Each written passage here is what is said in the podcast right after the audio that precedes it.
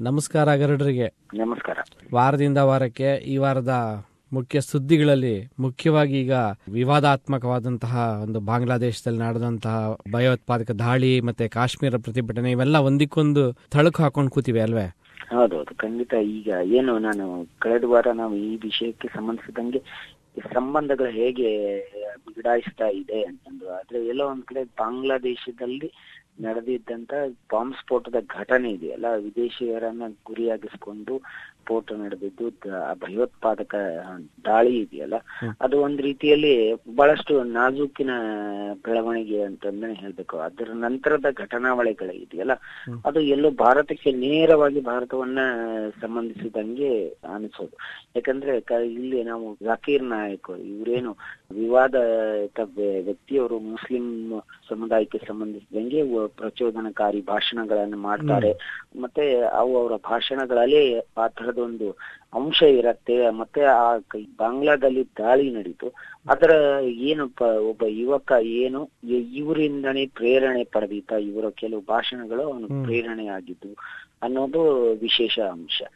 ಅದರ ಜೊತೆಗೆ ಈಗ ಜಾಕಿರ್ ನಾಯಕನ್ನ ವಿಚಾರಣೆಯನ್ನು ಮಾಡುವಲ್ಲಿ ಭಾರತದ ಎಲ್ಲ ತನಿಖಾ ದಳಗಳು ನಿರಂತರವಾಗಿ ಪ್ರಯತ್ನ ಮಾಡ್ತಾ ಇವೆ. ಅದ್ರ ಜೊತೆಗೆ ಬಾಂಗ್ಲಾದಲ್ಲಿ ಪೀಸ್ ಟಿವಿ ಏನು ಈಗ ಅವ್ರು ನಡೆಸ್ತಾ ಇರುವಂತ ಜಾಕಿರ್ ನಾಯಕ್ ನಡೆಸ್ತಾ ಇರುವಂತ ಪೀಸ್ ಟಿವಿ ಅದಕ್ಕೆ ಬಹಳಷ್ಟು ನೋಡುಗರು ಇದ್ದಾರೆ ಬಹಳಷ್ಟು ಸಂಖ್ಯೆಯಲ್ಲಿ ಅನ್ನೋದು ಸಹಿತ ಸತ್ಯ. ಆದ್ರೆ ಈಗ ಅದು ಅನಧಿಕೃತ ಚಾನೆಲ್ ಅದನ್ನ ನಾವು ನಿಯಂತ್ರಿಸ್ತೀವಿ ಅಂತಂದು ಭಾರತದಲ್ಲಿ ಪ್ರಕಟಣೆ ಹೊರಡಿಸಿದ್ದಾರೆ.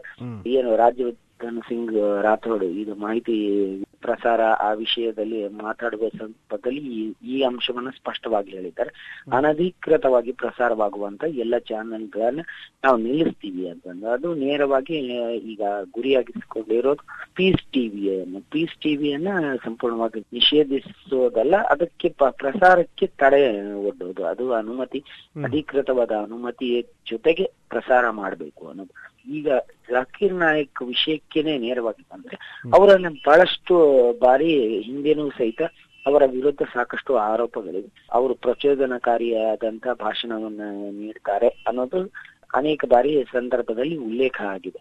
ಆದ್ದರಿಂದಾಗಿ ಅವರ ಪ್ರತಿಯೊಂದು ಭಾಷಣವನ್ನ ಅಂದ್ರೆ ಯಾವುದು ಅಧಿಕೃತ ಭಾಷಣಗಳಿರ್ತಾವಲ್ಲ ಅವನ್ನ ಎಲ್ಲವಕ್ಕೂ ಪೊಲೀಸ್ ಅಧಿಕಾರಿಗಳು ಅದನ್ನ ದಾಖಲೆಕರಣ ಮಾಡ್ತಾರೆ.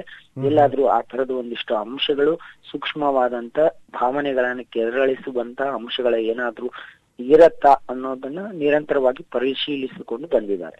ಆದ್ರೆ ಇಲ್ಲಿ ಈಗ ಕಳೆದ ವಾರದ ಭಯೋತ್ಪಾದಕ ದಾಳಿ ಎಲ್ಲ ಐ ಎಸ್ ಅಂದ್ರೆ ಇಸ್ಲಾಮಿಕ್ ಸ್ಟೇಟ್ನ ಸಂಪರ್ಕ ಏನಾದ್ರೂ ಇದೆಯಾ ಅನ್ನೋದು ಇನ್ನೊಂದ್ ಕಡೆಗೆ ನಿಟ್ಟಿನಲ್ಲಿ ಚರ್ಚೆ ಆಗ್ತಾ ಇದೆ. ಆದ್ರೆ ಈ ವಿಷಯಕ್ಕೆ ಸಂಬಂಧಿಸಿದಂಗೆ ಮುಖ್ಯವಾಗಿ ಜಕೀರ್ ನಾಯಕ್ ವಿಷಯ ಬಂದಾಗ್ಲೇ ಭಾರತದ ಆ ಘಟನೆಯಲ್ಲಿ ಭಾರತೀಯರೊಬ್ಬರು ಸಾವನ್ನಪ್ಪಿದ್ರು ಅದು ನಿಜ.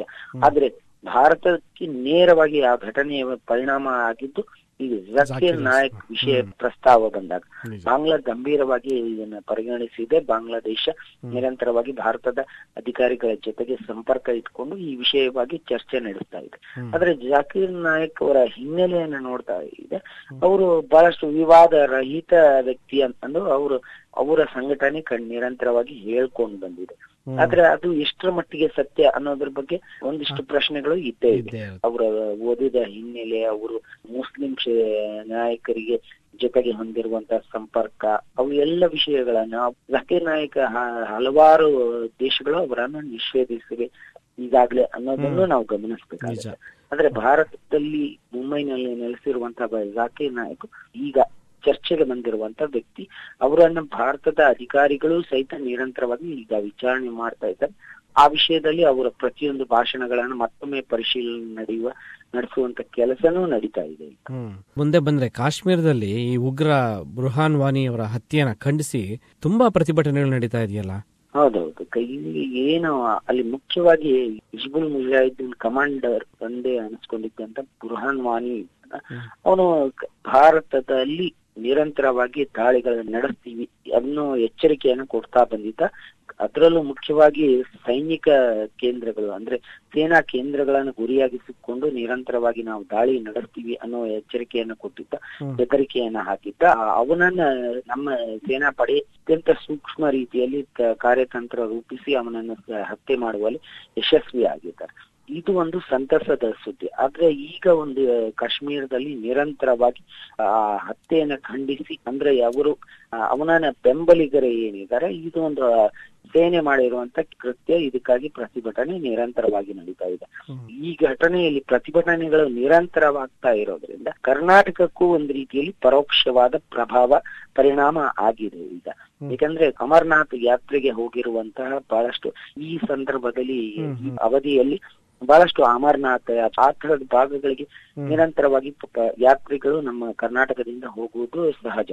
ಈ ಸಂದರ್ಭದಲ್ಲಿ ಅಲ್ಲಿ ಹೋಗಿ ಸಿಕ್ಕಾಕೊಂಡಿರೋದು ನಮ್ಮ ಕರ್ನಾಟಕದ ಒಂದು ಮುನ್ನೂರಕ್ಕೂ ಹೆಚ್ಚು ಮಂದಿ ಅಲ್ಲಿ ಅತಂತ್ರ ಸ್ಥಿತಿಯಲ್ಲಿದ್ದಾರೆ ಅಂತಂದು. ಒಂದು ತಂಡವಂತೂ ಇಪ್ಪತ್ತೊಂಬತ್ತು ಸದಸ್ಯರಿರುವಂತಹ ಒಂದು ತಂಡ ಅಲ್ಲಿ ನೇರವಾಗಿ ಸೇನಾ ರಕ್ಷಣೆಯಲ್ಲಿ ಉಳಿಯುವಂತ ಪರಿಸ್ಥಿತಿ ನಿರ್ಮಾಣ ಆಯ್ತು ಅನ್ನೋದನ್ನು ನಾವು ಕೇಳಿದ್ವಿ ಕರ್ನಾಟಕ ಸರ್ಕಾರ ಬಹಳಷ್ಟು ಕ್ರಮಗಳನ್ನು ಕೈಗೊಂಡಿದೆ. ಆ ಘಟನೆಯಲ್ಲಿ ಸಂಬಂಧಿಗಳು ಎಲ್ಲರೂ ಮಿಸ್ಸಿಂಗ್ ಆಗಿದ್ರೆ ಅವರ ಬಗ್ಗೆ ಮಾಹಿತಿ ಪಡೆಯೋದಕ್ಕೆ ಅವರ ಬಗ್ಗೆ ವಿಚಾರಣೆ ಮಾಡೋದಕ್ಕಾಗಿ ಬಹಳಷ್ಟು ಅನುಕೂಲಕರವಾದಂತ ಮೊಬೈಲ್ ಸಂಖ್ಯೆಗಳನ್ನ ಪ್ರಕಟಿಸಿದೆ. ಆ ಅಧಿಕಾರಿಗಳ ಸಮ್ಮನ್ನ ನೇರವಾಗಿ ಅವರ ಕುಟುಂಬದವರು ಸಂಪರ್ಕಿಸುವಂತ ಒಂದು ಅವಕಾಶವನ್ನು ಮಾಡಿಕೊಟ್ಟಿದೆ. ಅತ್ಯಂತ ಅಸಹಜವಾದಂತಹ ಒಂದು ಪ್ರತಿಭಟನೆಗಳು. ಈಗ ಅಲ್ಲಿಂದ ರಾಜ್ಯ ಸರ್ಕಾರದ ವಿಷಯಕ್ಕೆ ಬಂದ್ರೆ ಕರ್ನಾಟಕದಲ್ಲಿ ಈಗ ಡಿವೈಎಸ್ಪಿ ಗಣಪತಿ ಆತ್ಮಹತ್ಯೆ ಒಂದು ಸರ್ಕಾರಕ್ಕೆ ಸವಾಲಾಗಿ ನಿಂತಿದೆ ಅಲ್ವೇ?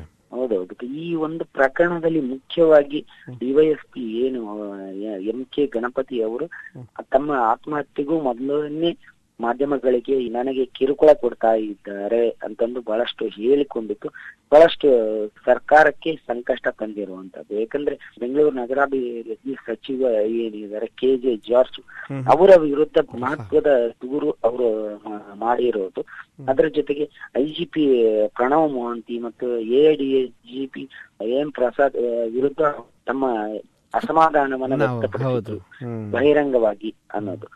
ಈ ವಿಷಯವಾಗಿ ಈಗ ಒಂದು ಅವರ ತಂದೆಯ ಕಡೆಯಿಂದ ಒಂದಿಷ್ಟು ವ್ಯತಿರಿಕ್ತ ಹೇಳಿಕೆಗಳು ಬಂದಿದ್ದವು. ಆದ್ರೆ ಈಗ ಆ ಘಟನಾವಳಿಗಳು ಅಂದ್ರೆ ಗಣಪತಿಯವರ ತಂದೆಯ ವಿಷಯಕ್ಕೆ ಸಂಬಂಧಿಸಿದಂಗೆ ಅದರ ಜೊತೆಗೆ ಈಗಾಗ ಅವರ ಪತ್ನಿ ಮತ್ತೆ ಪುತ್ರರು ಏನು ಇದ್ದಾರೆ ನೇಹಾಲ್ ಮತ್ತು ಸೋಹಿಲ್ ಅವರು ದೂರು ದಾಖಲಿಸೋದಕ್ಕೆ ಪ್ರಯತ್ನ ಮಾಡಿದ್ದಾರೆ. ಆದ್ರೆ ಎಫ್ಐಆರ್ ದಾಖಲಿಸಿಕೊಳ್ಳೋದಕ್ಕೇನೆ ಕುಶಾಲನಗರದಲ್ಲಿ ಪೊಲೀಸರು ಹಿಂದೇಟು ಹಾಕಿದ್ರು ಅನ್ನೋದು ಬಹಳಷ್ಟು ಚರ್ಚೆಗೆ ಅವಕಾಶ ಮಾಡಿಕೊಟ್ಟಿದೆ. ಯಾಕಂದ್ರೆ ಇಷ್ಟೊಂದು ನೇರವಾಗಿ ಆ ವ್ಯಕ್ತಿ ಹೇಳಿಕೆ ಕೊಟ್ಟು ಆತ್ಮಹತ್ಯೆ ಮಾಡಿಕೊಂಡಿರುವ ಸಂದರ್ಭದಲ್ಲಿ ಈಗಿನ ಕರ್ನಾಟಕದಲ್ಲಿ ಅಧಿಕಾರಿಗಳು ಉನ್ನತ ಸ್ಥಾನದಲ್ಲಿರುವಂತ ಪೊಲೀಸ್ ಅಧಿಕಾರಿಗಳೇ ಎಂತಹ ಒತ್ತಡದ ಪರಿಸ್ಥಿತಿಯನ್ನ ಅನುಭವಿಸ್ತಾ ಇದ್ದಾರೆ ಅನ್ನೋದನ್ನ ಸ್ಪಷ್ಟವಾಗಿ ಜಗಜ್ಜಾಹೀರ ಮಾಡಿದೆ. ಅದು ಅಷ್ಟೇ ಅಲ್ಲ ಅದಕ್ಕೂ ಮೊದಲು ನಡೆದಿರುವಂತಹ ಡಿವೈಎಸ್ಪಿ ಕಲ್ಲಪ್ಪ ಹಂಡಿಬಾಗ್ ಆತ್ಮಹತ್ಯೆ ಪ್ರಕರಣನು ಬಹಳಷ್ಟು ಚರ್ಚೆಗೆ ಅವಕಾಶ ಮಾಡಿಕೊಟ್ಟಿದೆ. ಈ ಎರಡು ಪ್ರಕರಣಗಳನ್ನ ಸಿಐಡಿ ವಿಚಾರಣೆಗೆ ತಗೋ- ತೆಗೆದುಕೊಂಡಿದೆ. ಆದ್ರೆ ಅದ್ರ ಜೊತೆಗೆ ಏನು ಸದನ ಒಂದ್ ಕಡೆಗೆ ನಡೀತಾ ಇರೋದ್ರಿಂದ ಈ ವಿಷಯದ ಬಗ್ಗೆ ಬಹಳಷ್ಟು ಸಮಯ ವ್ಯಯ ಆಗ್ತಾ ಇದೆ. ಪ್ರತಿಭಟನೆಗಳು ನಡೀತಾ ಇದೆ. ಜಾರ್ಜ್ ಅವರ ರಾಜೀನಾಮೆಗೆ ಅವರ ವಿರುದ್ಧ ಸೂಕ್ತ ಕ್ರಮ ಕೈಗೊಳ್ಬೇಕು ಅನ್ನೋ ಒತ್ತಡ ಹೆಚ್ಚುತ್ತಾ ಹೆಚ್ಚುತ್ತಾ ಇದೆ. ಆದ್ರೆ ಮುಖ್ಯಮಂತ್ರಿ ಅವರು ಜಾರ್ಜ್ ಪರವಾಗಿ ನಿಂತ್ಕೊಂಡು ಸಹಜವಾಗಿ ತಮ್ಮ ಪಕ್ಷದ ಒಬ್ಬ ವ್ಯಕ್ತಿಯ ಬಗ್ಗೆ ಇಂತಹ ಆರೋಪಗಳು ಬಂದಾಗ ಬಹಳಷ್ಟು ಸಹಜವಾಗಿ ಅವರು ಆ ವಿಷಯದಲ್ಲಿ ಗಂಭೀರವಾಗಿ ಪರಿಗಣಿಸುವುದು ಸಹಜ. ಆದ್ರೆ ಈ ಅವರ ರಕ್ಷಣೆಗೆ ನಿಂತಿರೋದು ಅದರ ಜೊತೆಗೆ ಈ ವಿಷಯವಾಗಿ ನಿರಂತರವಾಗಿ ಅವರಿಗೆ ಪೂರಕ ಆಗುವ ರೀತಿಯಲ್ಲಿ ಸಾಕ್ಷ್ಯಗಳನ್ನ ಸಂಗ್ರಹಿಸುವ ಕೆಲಸ ನಡೀತಾ ಇದೆ ಅನ್ನುವ ರೀತಿಯಲ್ಲಿ ಆರೋಪಗಳು ಕೇಳಿ ಬರ್ತಾ ಇದೆ ಇದನ್ನ ವಿರೋಧ ಪಕ್ಷಗಳು ಸಿಐಡಿ ತನಿಖೆಯ ಬದಲಾಗಿ ಸಿಬಿಐ ತನಿಖೆಗೆ ಒಪ್ಪಿಸಬೇಕು ಅನ್ನೋ ಒತ್ತಡನೂ ಇನ್ನೊಂದ್ ಕಡೆಗೆ ಹೆಚ್ಚುತ್ತಾ ಇದೆ. ಹಿಂದೆ ಡಿ ಕೆ ರವಿ ಅವರ ಆತ್ಮಹತ್ಯೆ ಕೂಡ ಇದೇ ತರ ಒಂದು ಸ್ಫೋಟವನ್ನ ಮಾಡಿತ್ತಲ್ವೇ?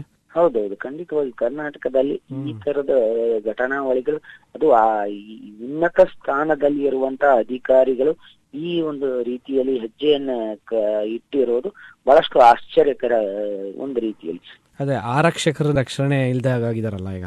ಹೌದು ಆರಕ್ಷಕರೇ ನಮ್ಮಲ್ಲಿ ಈಗ ರಕ್ಷಣೆ ಪಡಿಬೇಕಾಗಿರುವಂತ ಪರಿಸ್ಥಿತಿ ನಿರ್ಮಾಣ ಆಗಿದೆ.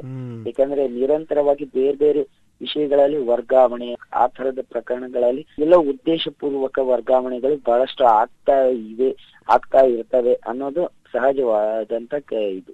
ಯಾಕಂದ್ರೆ ಸರ್ಕಾರ ಬದಲಾಗ್ಲಿ ಅಲ್ಲಿಯ ಆಯಾ ಭಾಗದ ಶಾಸಕರ ಬದಲಾಗ್ಲಿ ಈ ತರದ ಎಲ್ಲ ಮಳೆಗಳು ಪೊಲೀಸರ ಮೇಲೆ ನೇರವಾಗಿ ಪರಿಣಾಮ ಬೀರ್ತಾ ಇರ್ತವೆ. ನಿಜ. ಸರಿ ಗರುಡ್ರೆ ಇಷ್ಟು ವಿಷಯ ತಿಳಿಸ್ಕೊಟ್ಟಿದ್ದಕ್ಕೆ ತುಂಬಾ ಧನ್ಯವಾದಗಳು. ಮತ್ತೆ ಮುಂದಿನ ವಾರ ಭೇಟಿಯಾಗೋಣ. ನಮಸ್ಕಾರ. ನಮಸ್ಕಾರ.